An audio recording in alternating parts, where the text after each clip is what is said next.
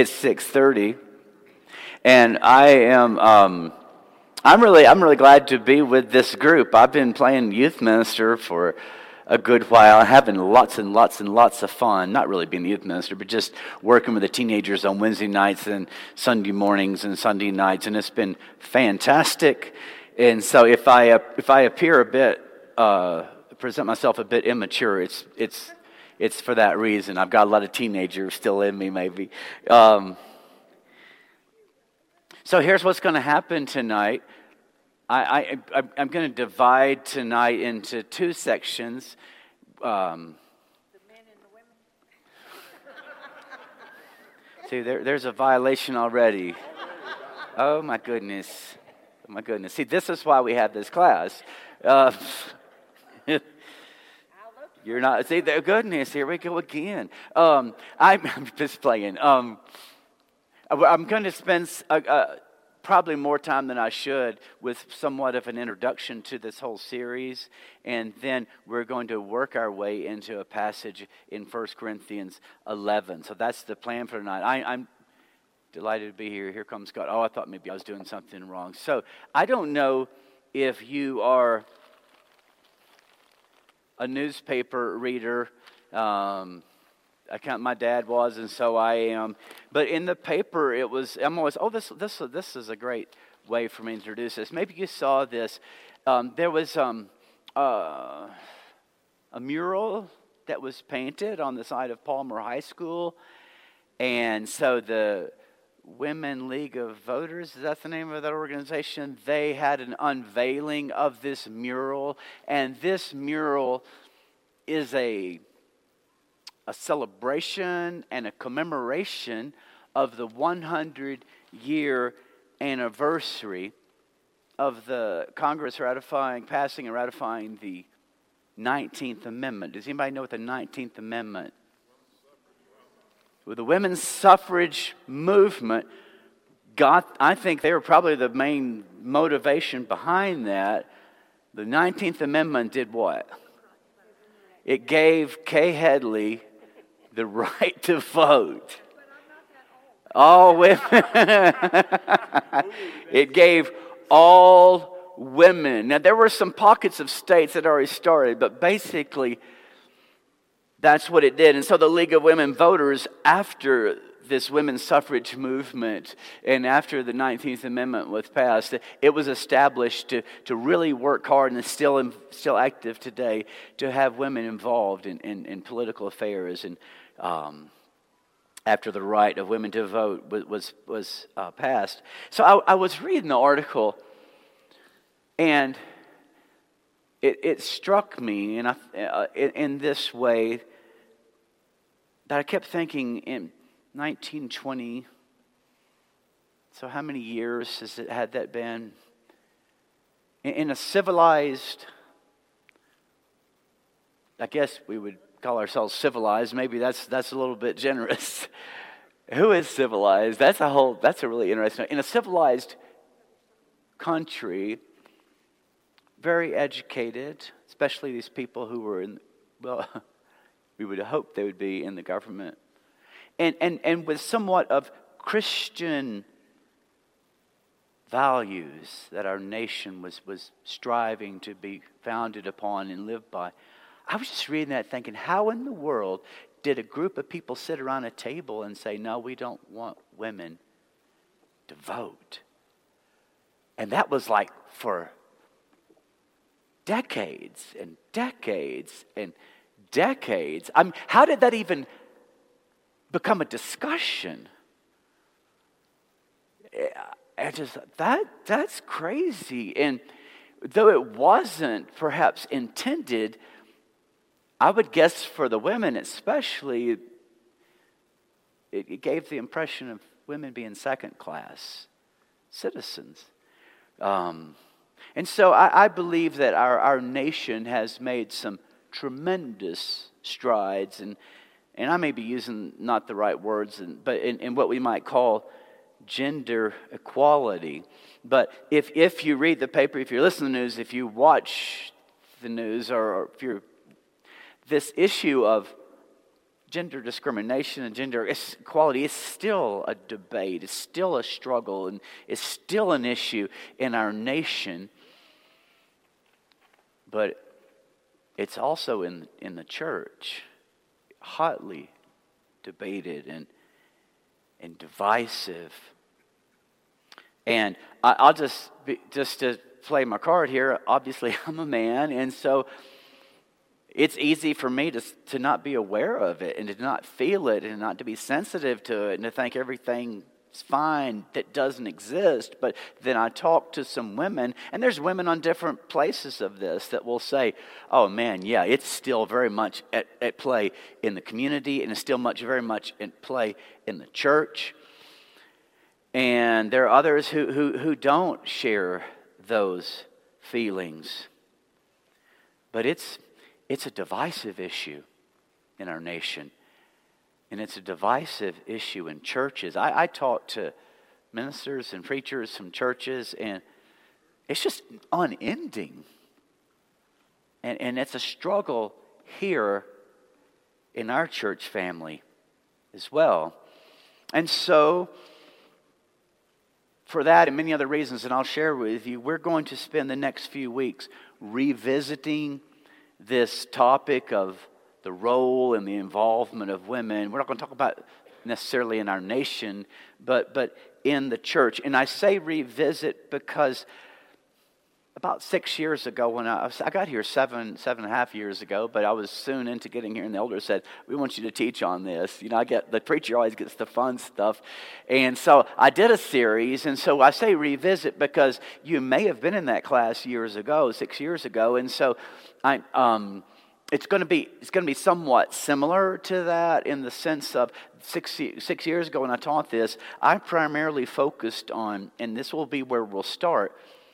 What happens in this room, basically, uh, what happens in the assembly, and what women's. Uh, I would say it like this the role of women as it relates to their freedom to speak or not in the assembly because that's hotly debated and that's a very divisive issue.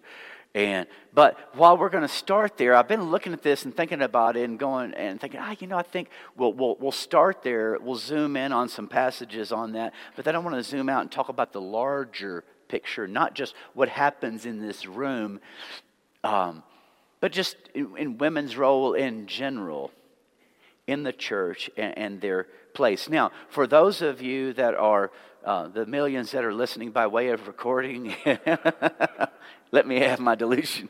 There are, for those of you that are new to the Bible, new to Christianity, or new to um, these conversations, when I said these words, we're going to talk about the freedom of women to speak or not in the assembly, I just think to new ears, that's got to sound really crazy.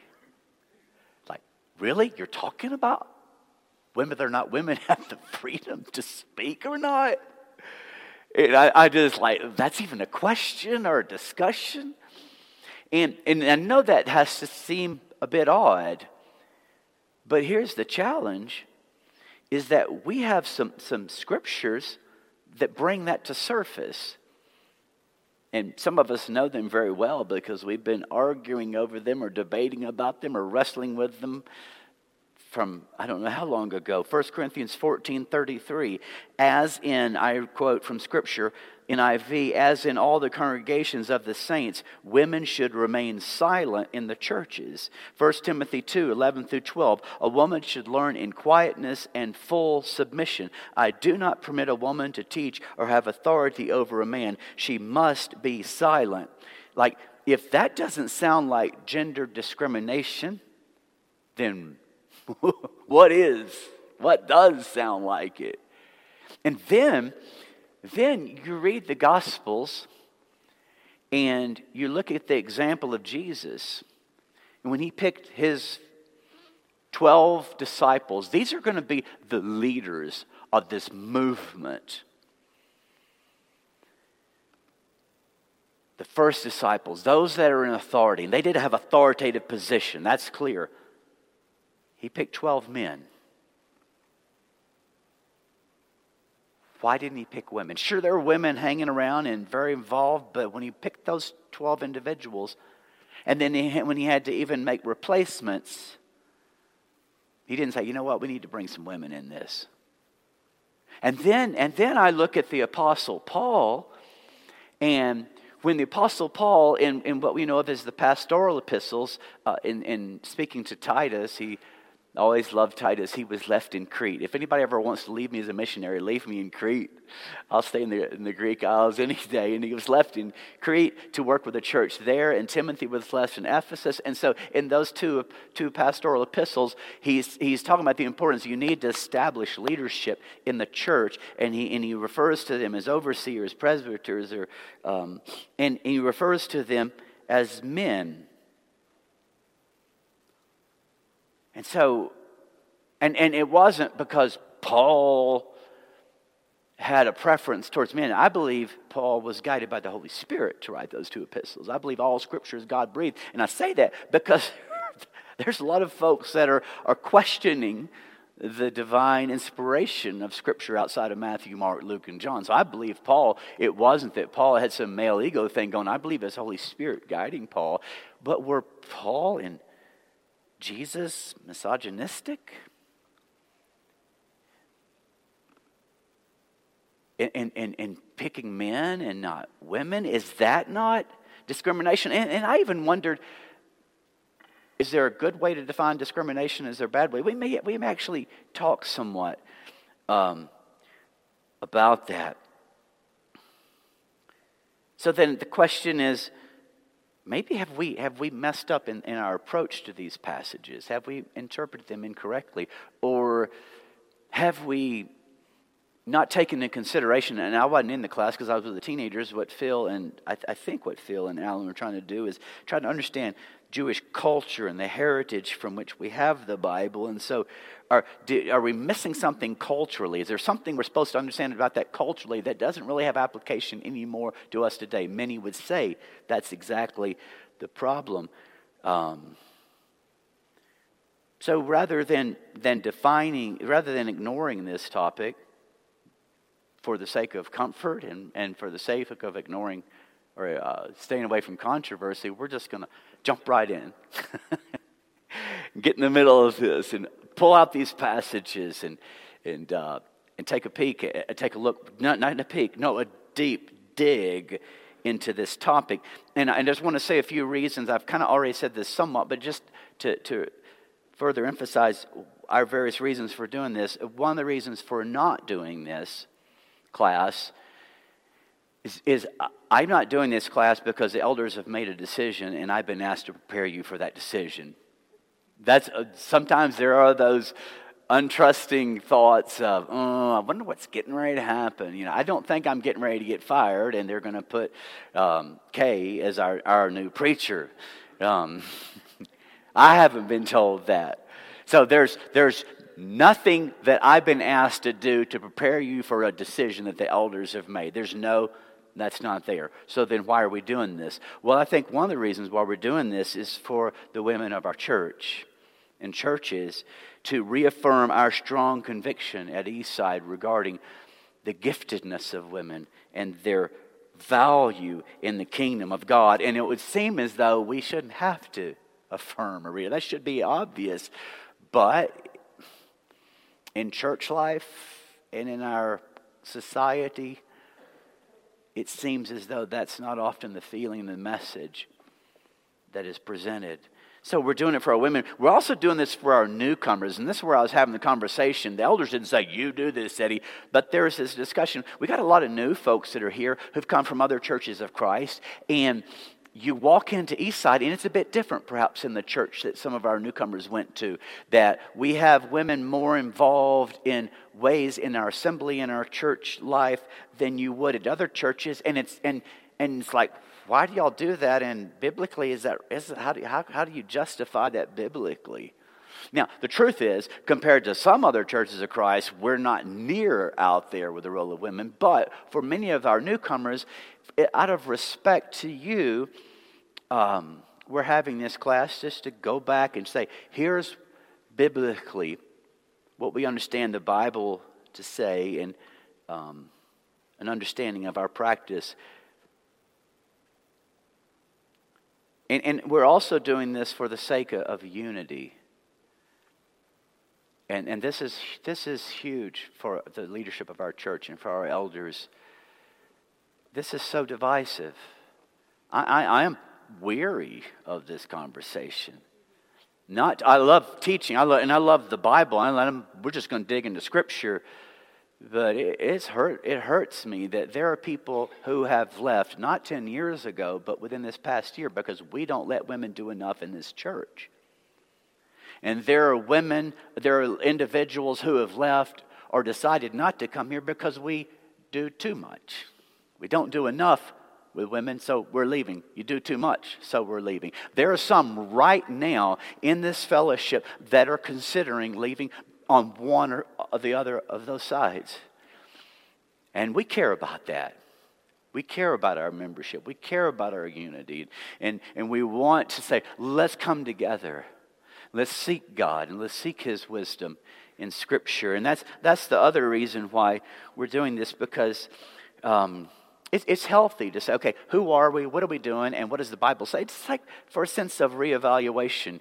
Uh, the restoration movement. Let's go back to Scripture and, and really reevaluate what are we doing? How are we living? What are we teaching? How does it line up with Scripture? That shouldn't be something that we do and is done, but it's a, a it's a continual process. And so here we are again doing that. And, and I think it's incredibly, incredibly, incredibly important that you understand that the leadership of this church, and I speak for, when I say that, primarily the elders, that they have a strong, strong conviction for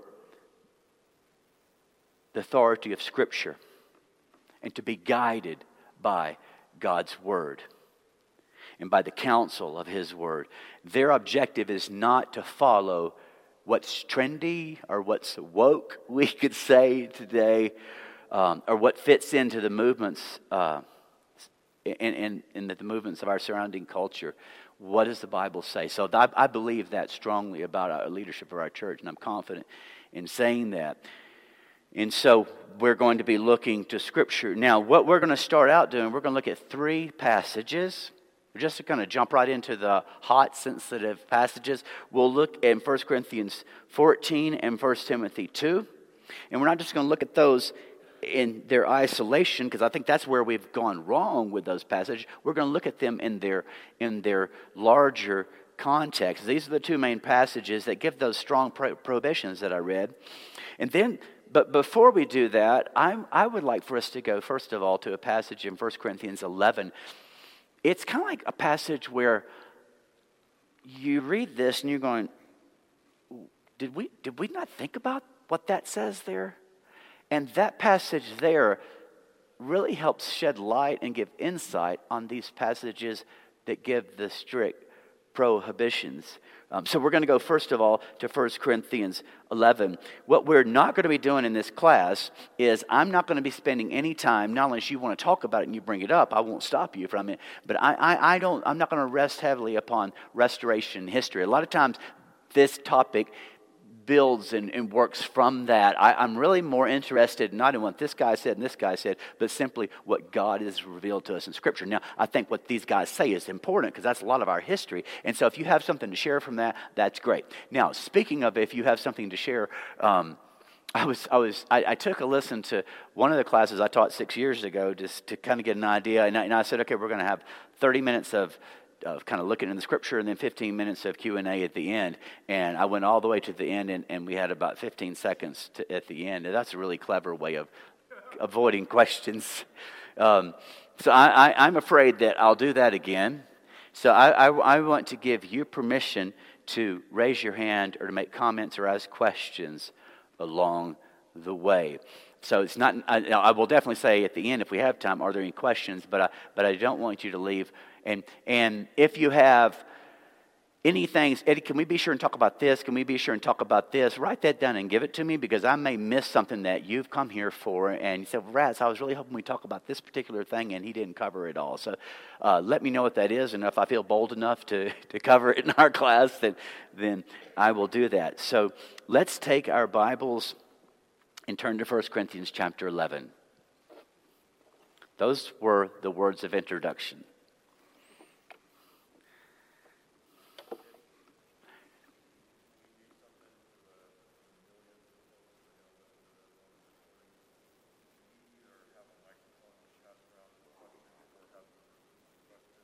Yeah, so so Tim made a good point. My plans were to repeat whatever question is said, but rather than probably it'll be a little bit more. I'd have to get a microphone passer, but yeah, it would be good.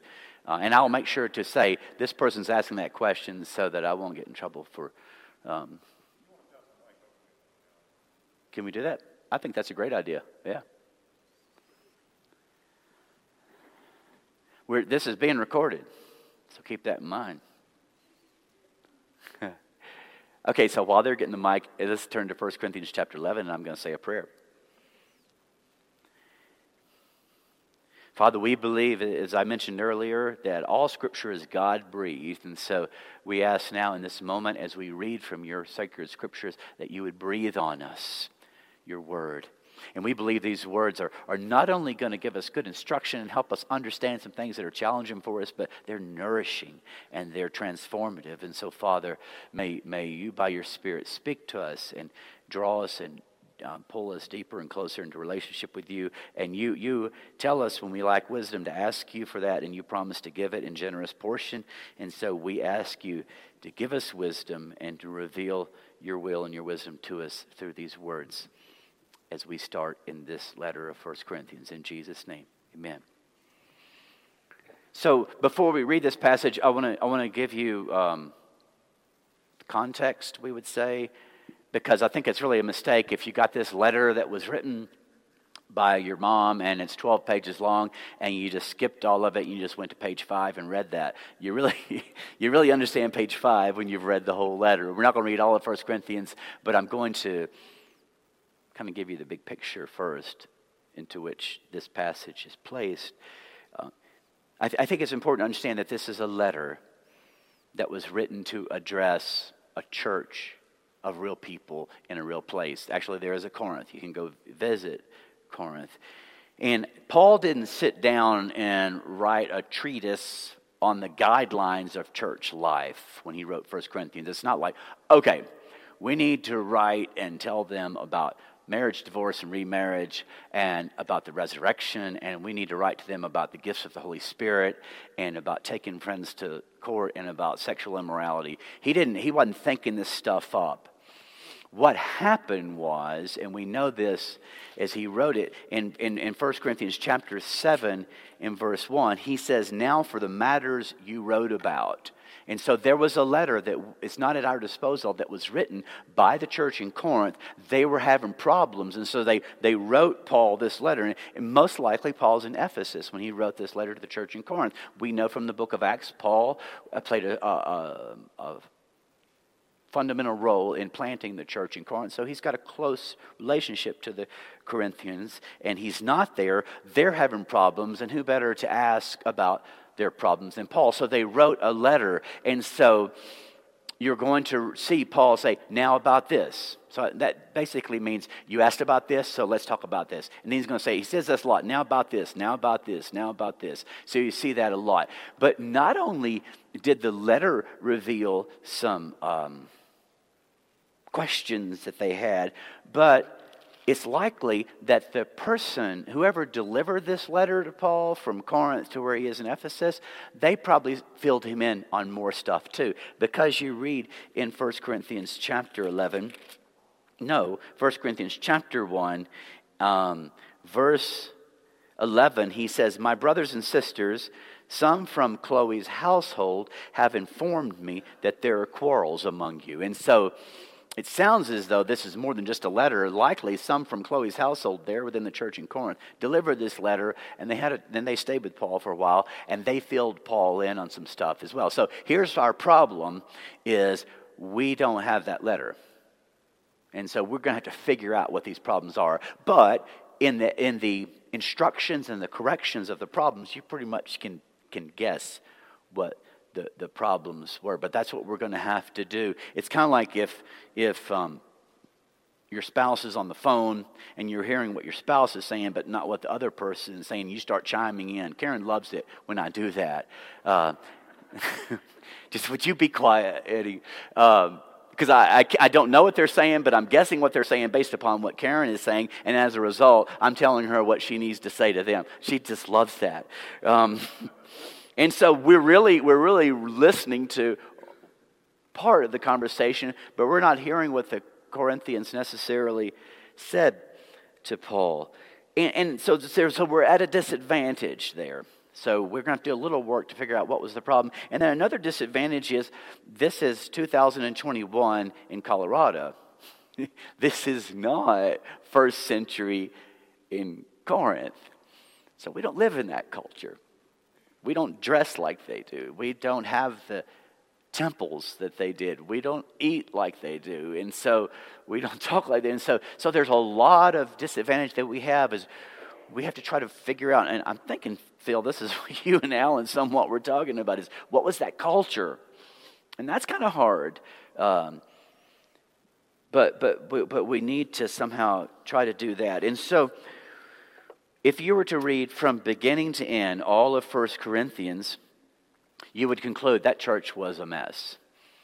And it had people in it, so no surprise there, uh, which is comforting. So, no, if we feel like we have some messes, they did too. Very, very, very divided there. You know, it wasn't, you got your Republicans over here, your Democrats over here, your critical race theory folks over here and those that are against it, the Black Lives Matter over here, you got these over here, and, and no, this, and you got the ones that want music, the ones that don't want music, and this, they, but they were dividing up into groups according into camps of, of leaders in the church.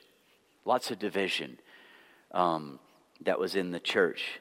There was a lot of division and a lot of arrogance and a lot of confusion over the spiritual gifts in 12, 13, and 14 um, looking down on others because they don't have the gifts, and misuse of the gifts. There was controversy about what happened in their worship assemblies, which was more than likely not something that we have here, but it was whatever their assembly looked like, likely house churches, problems that were there. Uh, in their assemblies, there were marital problems, marriage, divorce, and remarriage. He hits that in, in, in chapter 7 uh, there were problems in the church with sexual immorality. They must have written about that. Oh, it was horrible what was going on. He writes about that. There were some that were taking others to court, and he writes about that. There, were, there was the Jew Gentile division in the church, and um, there were differences of opinion that had turned into differences of faith that weren't differences of faith, but really differences of opinion, but they turned into matters of faith. And so this was causing controversy and conflict. And so in the middle of this all, Paul, Paul said, okay, we'll just get in here and deal with this. Oh, there was, there was um, an influence in chapter 15 of um, the resurrection. And, and, and uh, perhaps Jesus, there is no resurrection. And, and so this was leading to crazy behavior and living and, and uncertainty. And so Paul writes this, and the primary thing he says to them in, in chapter 13, it says, you know, we're, we're trying to sort out all this, but man, you guys aren't even loving. And so there was a lack of love among the Christians here in Corinth. And so, in the middle of all of these problems, evidently, there was disunity and disagreement and problems about the gender issues.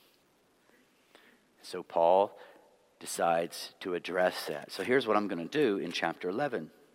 And I'm going to take a break from talking. I'm going to, I'm going to read this passage and so what we're going to do is we're going to do what we're going to, what the Bible scholars will call we're trying to figure out the occasion. What's the problem? It's not well now I'm going to write about this. No, he's addressing a problem that was there. So what we want to do is reconstruct the problem because it's a mistake for us to ask what does this mean for us without first asking what does it mean for them. And I better understand what it means for them when I understand the problem that Paul is addressing. So we got to back up all the way to here so that we can get to here. So we definitely want to get to how's this relevant? How does this relate to us? But the mistake in interpreting Scripture is to start there and just talk about us. We need to understand what its original intent was for these Christians in the city of Corinth. And so I'm going to read this. You're going to be tempted to want to talk to me and respond to me about the veils and the head coverings and God, Jesus, man, woman, and angels and all this. What I want to talk about, I ask you. So we're, we're, we're going to talk, first of all, what's the problem?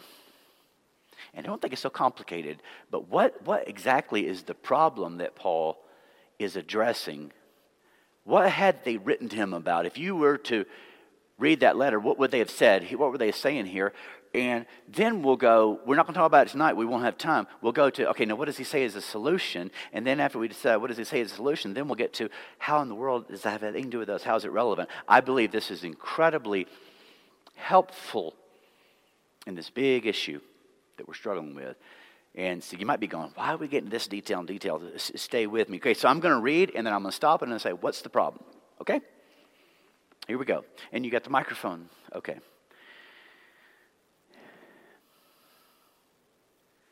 Chapter 11, verse 2. And we'll read through verse 16. I praise you for remembering me in everything, for holding the traditions just as I passed on pass them on to you. So great start, right? If you're going to get ready to get something really hard, start out positive. But I want you to realize that the head of every man is Christ, and the head of the woman is man, and the head of Christ is God. Every man who prays or prophesies with his head covered dishonors his head, but every woman who prays or prophesies with her head uncovered dishonors her head. It is the same as having her head shaved. For if a woman does not cover her head, she might as well have her hair cut off. But if it, but it, if it is a excuse me, but if it is a disgrace for a woman to have her hair cut off or her head shaved, then she should cover her head. Verse 7 I'm having a problem they make these Bible smaller and smaller and smaller. Don't know what's happening here. Verse 7 A man ought not to cover his head, since he is the image and glory of God, but woman is the glory of man. So this, this is like, what in the world? If you're a woman, especially, you're kind of struggling with this perhaps. Verse 8 For man did not come from woman, but woman from man. Neither was man created for woman, but woman for man. If it is for this reason that a woman ought to have authority over her own head because of the angels. Uh, everybody understands that, right? Verse 11 Nevertheless, in the Lord, Nevertheless, in the Lord, woman is not independent of man, nor is man independent of woman. For as woman came from man, so also man is born of woman, but everything comes from God. Judge for yourselves. Is it proper for a woman to pray to God with her head uncovered? Does not the very nature of things teach you that if a man has long hair, it's a disgrace to him? But that if a woman has long hair, it is to her glory. It is her glory. For long hair is given to her as a covering. Anyone who wants to be contentious about this, we have no other practice, nor do the churches of God. So don't make the mistake of getting lost in the details. Pull out of the details the big picture. What's the problem? Your turn. Here, here's my glasses. What's the problem? Priorities? Okay. Well, what do you mean by that? That's pretty general. So I, oh yeah, I'm sorry. priorities. I repeated it. Don McGinty said priorities. I don't know what you're looking for, but there definitely is a priority here as the head is God.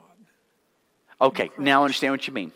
And and man and woman and whether you cut your hair and whether you don't. Okay, there's something about priorities and hair and covering. Okay, Phil, what's the problem? The problem is there were women who were praying with their heads Yeah. Okay. Okay. Okay, so Phil said the problem was there were women who were, I don't want to put words in your mouth, there were women who were praying and prophesying with their heads uncovered. Ginger?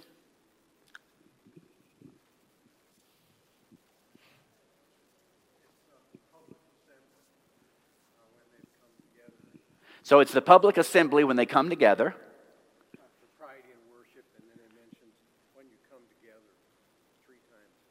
So he's talking about something that was amiss in their public assembly, and people will dispute that. I agree with you, but we're going to talk about that. People will say, Oh, yeah, yeah, yeah, I hear what you're saying, but this is not church assembly.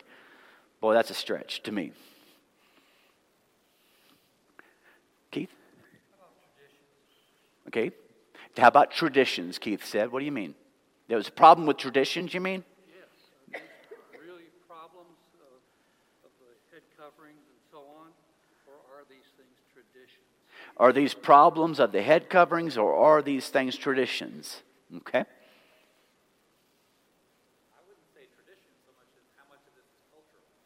Okay. What, even within the assembly or outside the, the group as a whole, what did covered head or uncovered head or shaved head mean for that culture? Yeah. So, so what, what, what does it mean? Not, not, so Keith said traditions, and Phil said I would, I'd rather define that more as, more as culture. But I think that's kind of probably, I'm guessing what you meant was.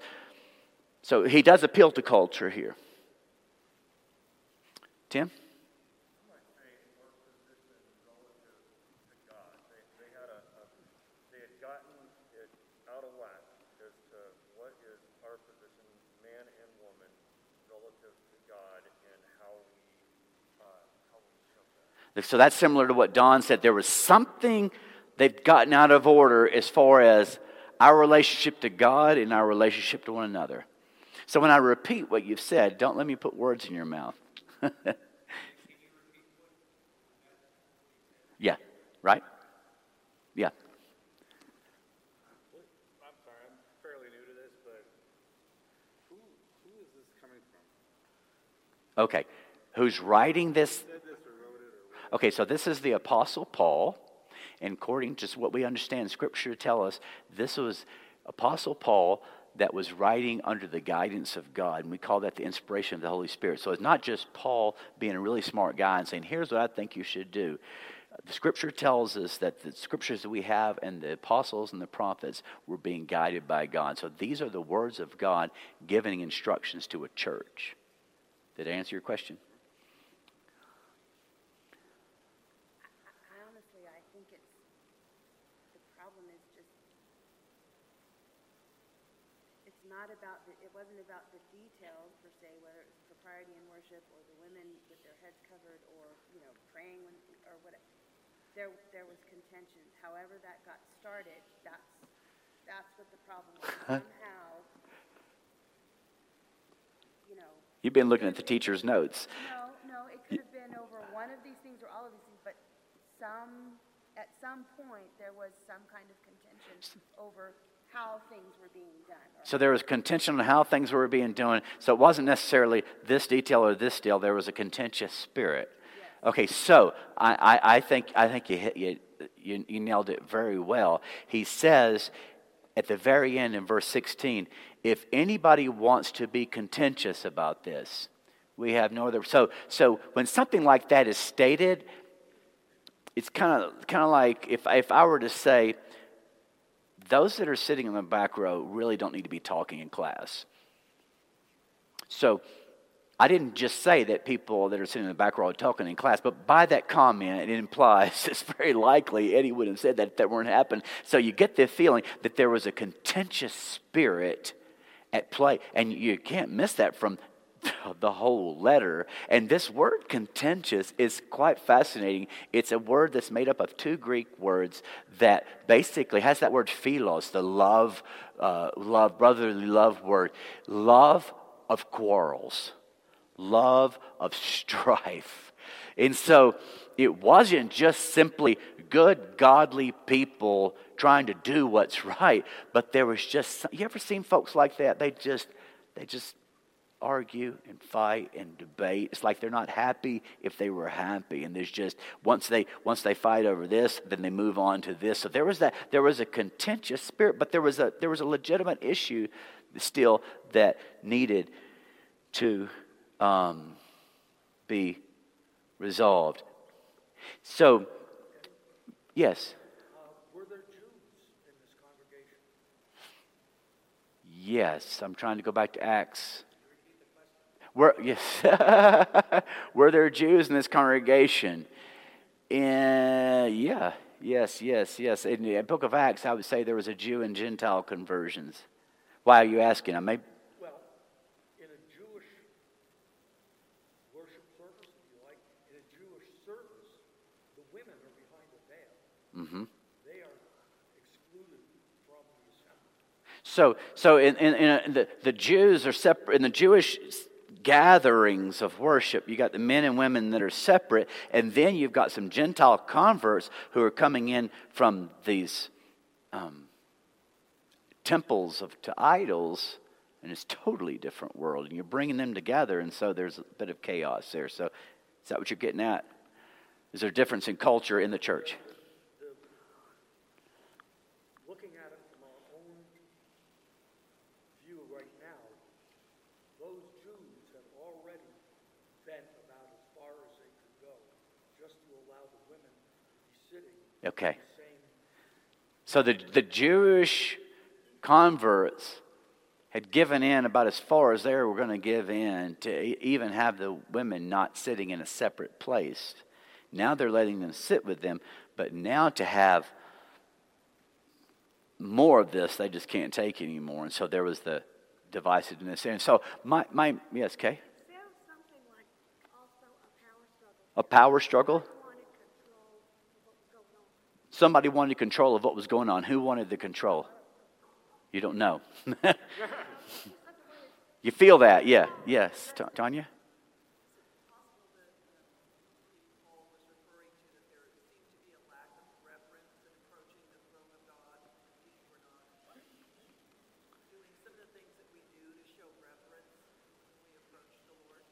I would think so as it relates to.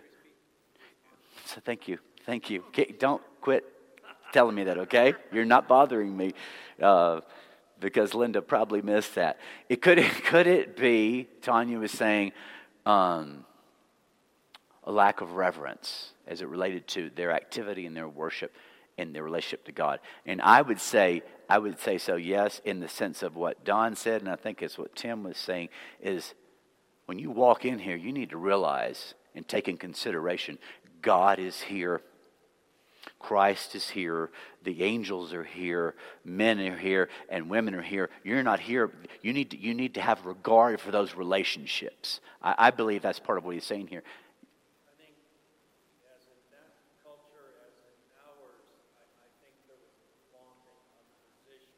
There was a flaunting of position.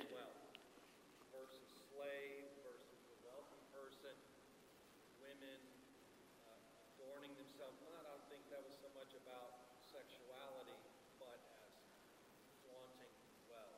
People flaunting their wealth, flaunting their position. There was arrogance and pride in the church in Corinth. That's a fact. Yes, Mark?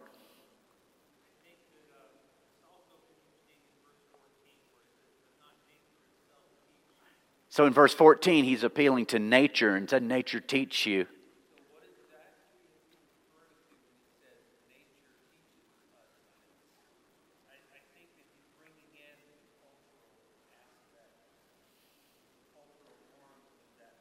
So he's appealing to culture, Mark is saying, by saying, I mean, isn't this obvious? Kind of like, but so here's our problem with that. We're not in that culture. And so what's long hair to us compared to long hair to them? What's short hair was long hair? Yeah. I, I heard someone said to an 18 year old boy in church, not this church, but another church recently, they looked at his hair and said, and this is a guy that, you know, really not even Christian or, or coming into the church, perhaps. Don't you know what the Bible says about long hair? And uh, that didn't have a positive impact on this young man. Um, but, but, but he's standing on 1 Corinthians, 1 Corinthians 11 here, you know, it, it says what it says. I'm sorry, Mark, I interrupted you.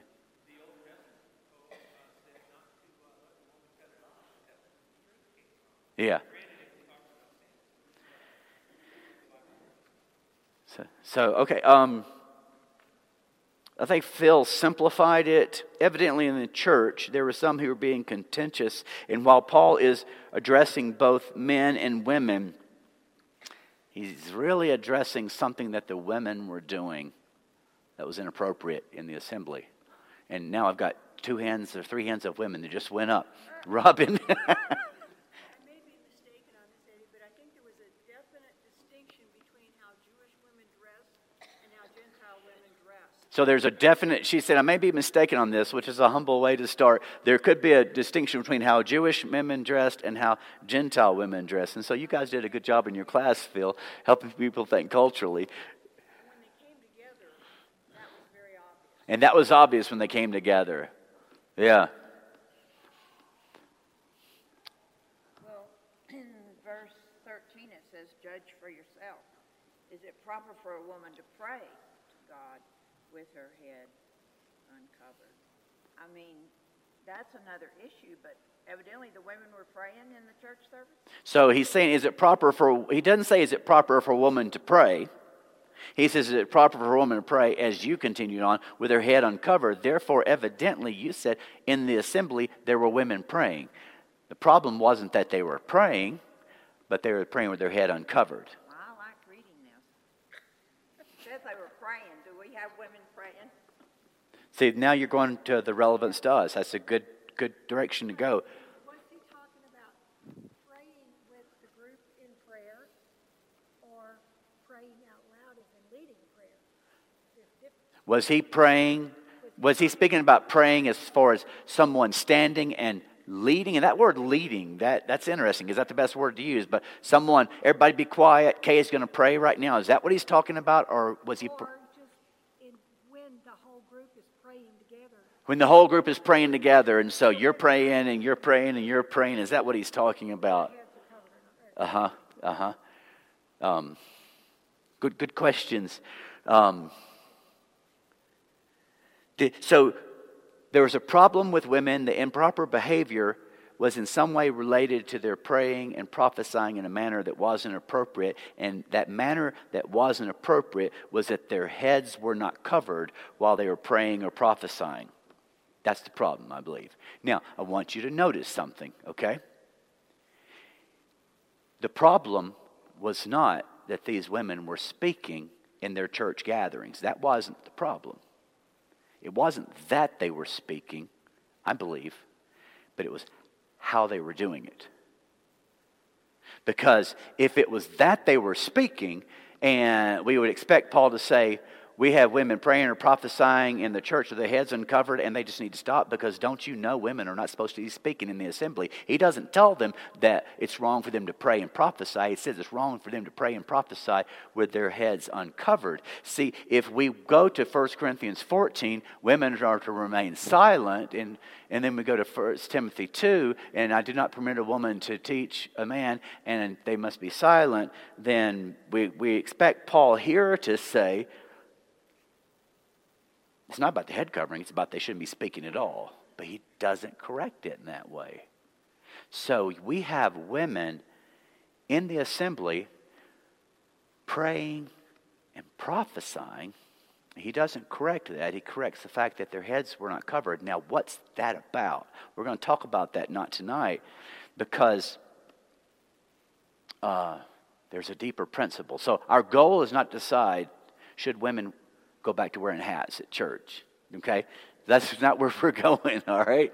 There's a deeper principle. We got to figure that out because I believe that is cultural. But that's another thing, too. How do you know what's cultural and what's not? That's another problem we have. Um, so, um, there was a guy, and he, um, a, a writer that I was reading on this passage, and he said he, he tried to reconstruct what might have been written in that letter to Paul as far as the problem that they have, kind of a fictitious paragraph of what Paul might have been reading from them. This is what he wrote, and I thought it was helpful.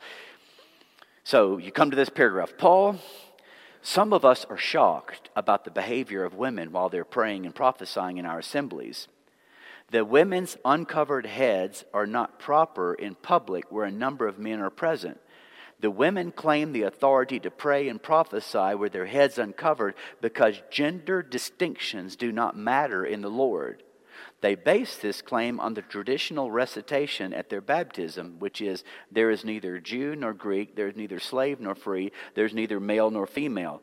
We want to maintain the traditions you delivered to us, but this tradition certainly does not permit women to do this in this way, does it? Paul, we need your advice since the discussions about this custom are becoming contentious. So that's this guy's recreation of here's our problem. And I think he's, think he's on to it there. Um, so here's what I want us to do at 721. Um, start this exploration of, of three things. What does it mean to prophesy? I think that's really huge.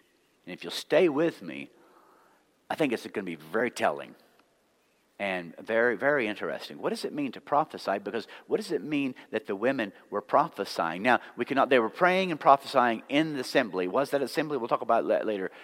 I think we know what prayer is. But I want us to really explore prophecy in, in the Old Testament and in the New Testament because when we do so, it makes you really start thinking, wait a minute, then how, how do I understand that in relationship to these other two passages? Before I go there. Read three and four together. Before you go there, read three and four. You mean verses three and four? Verses three and four together. Read three and four. Man who prays and prophesies. Okay, every, His head covered dishonors his head. Every man who prays or prophesies with his head covered, dishon- prays with his head covered, dishonors his head.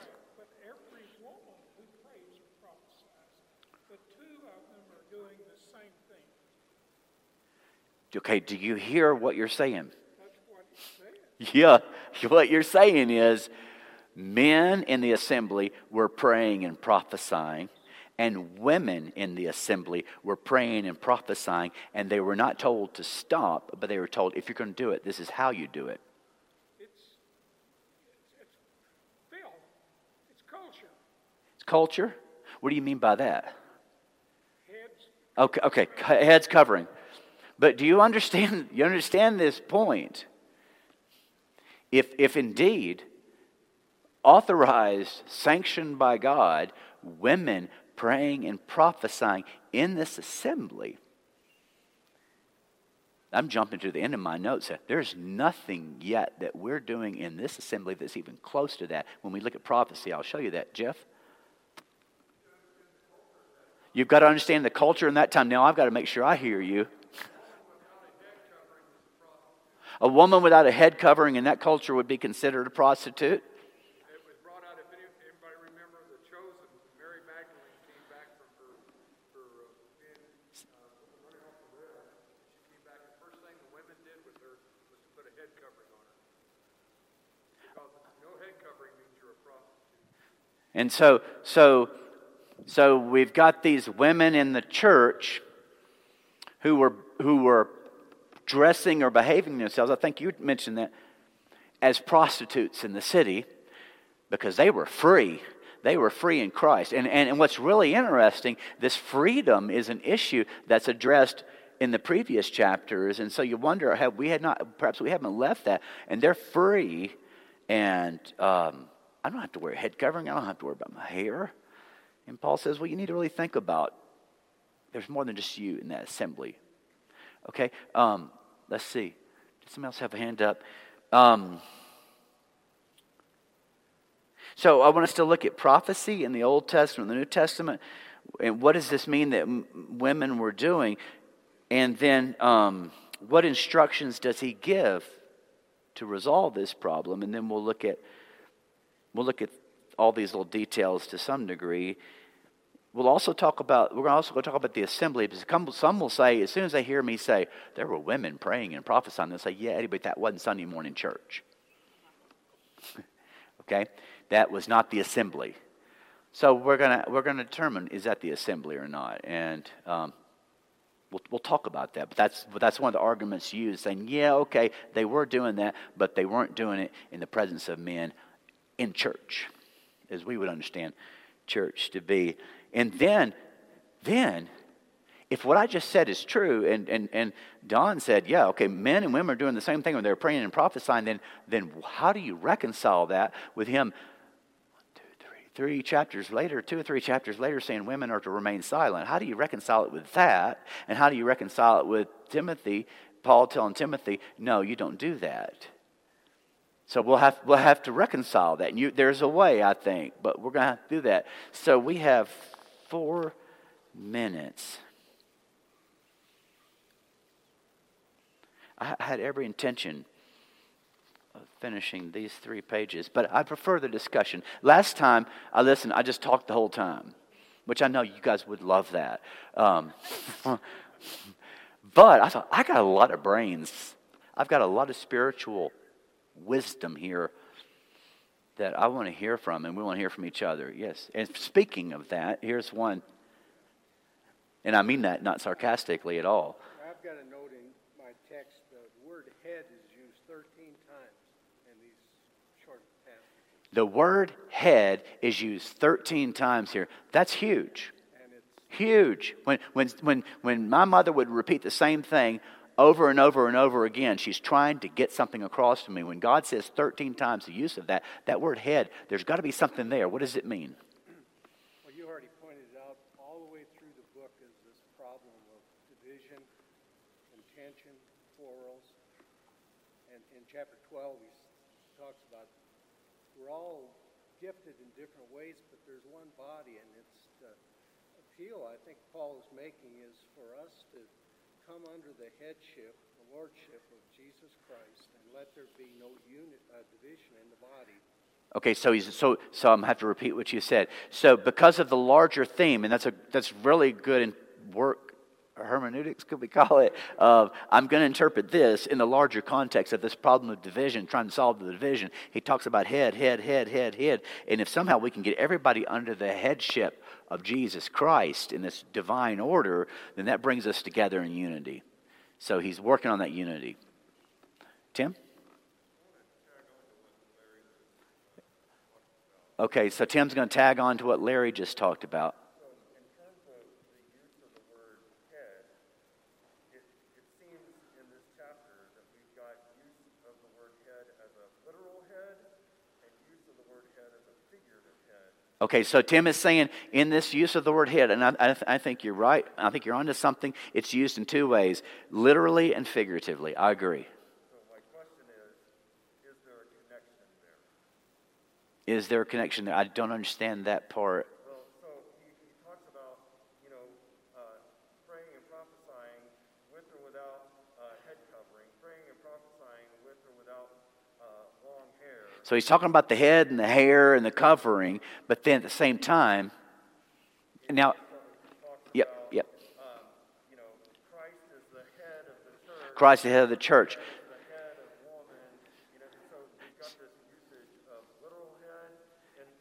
Gotcha. I understand. So it seems as though the literal, what I do with my body and my approach and my what I do in my life that you see is a display of this headship and this there's some type of divine structure of order here that's displayed. So that figurative head it needs to be a connection mark?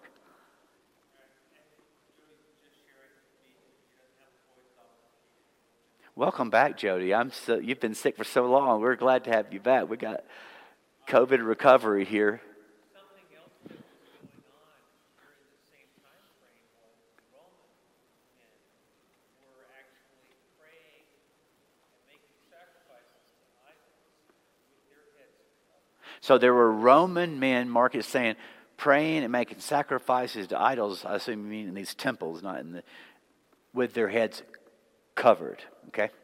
So this, Paul may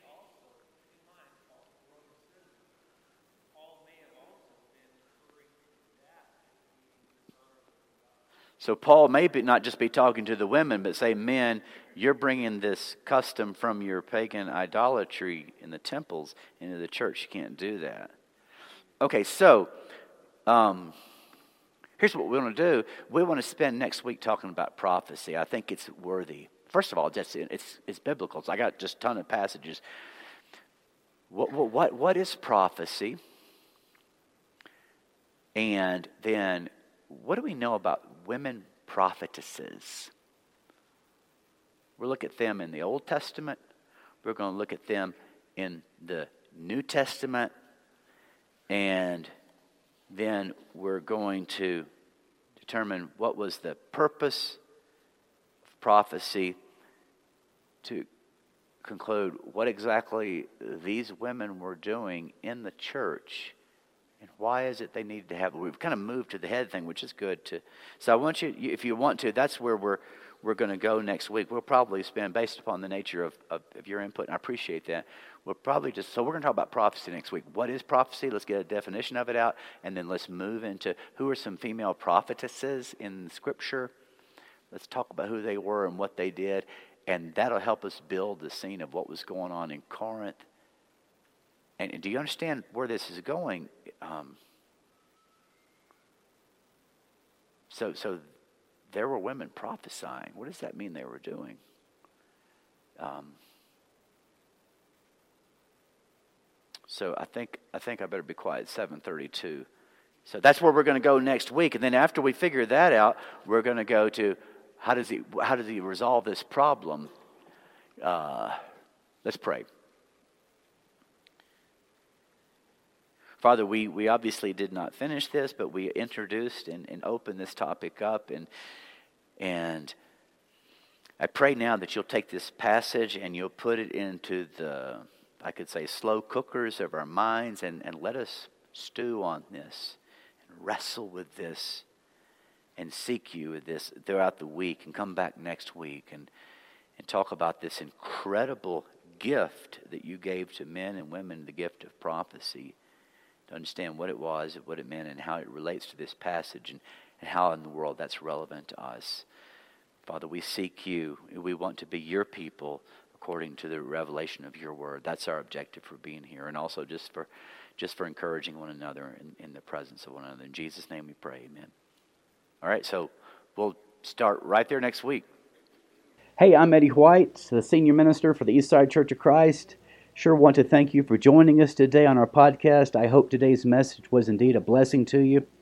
Like to invite you to browse our website at eastsidesprings.com to get more information or to contact us. And as always, we indeed welcome you to join us for our worship service in Colorado Springs as we seek to live out Jesus' mission of making disciples of all nations.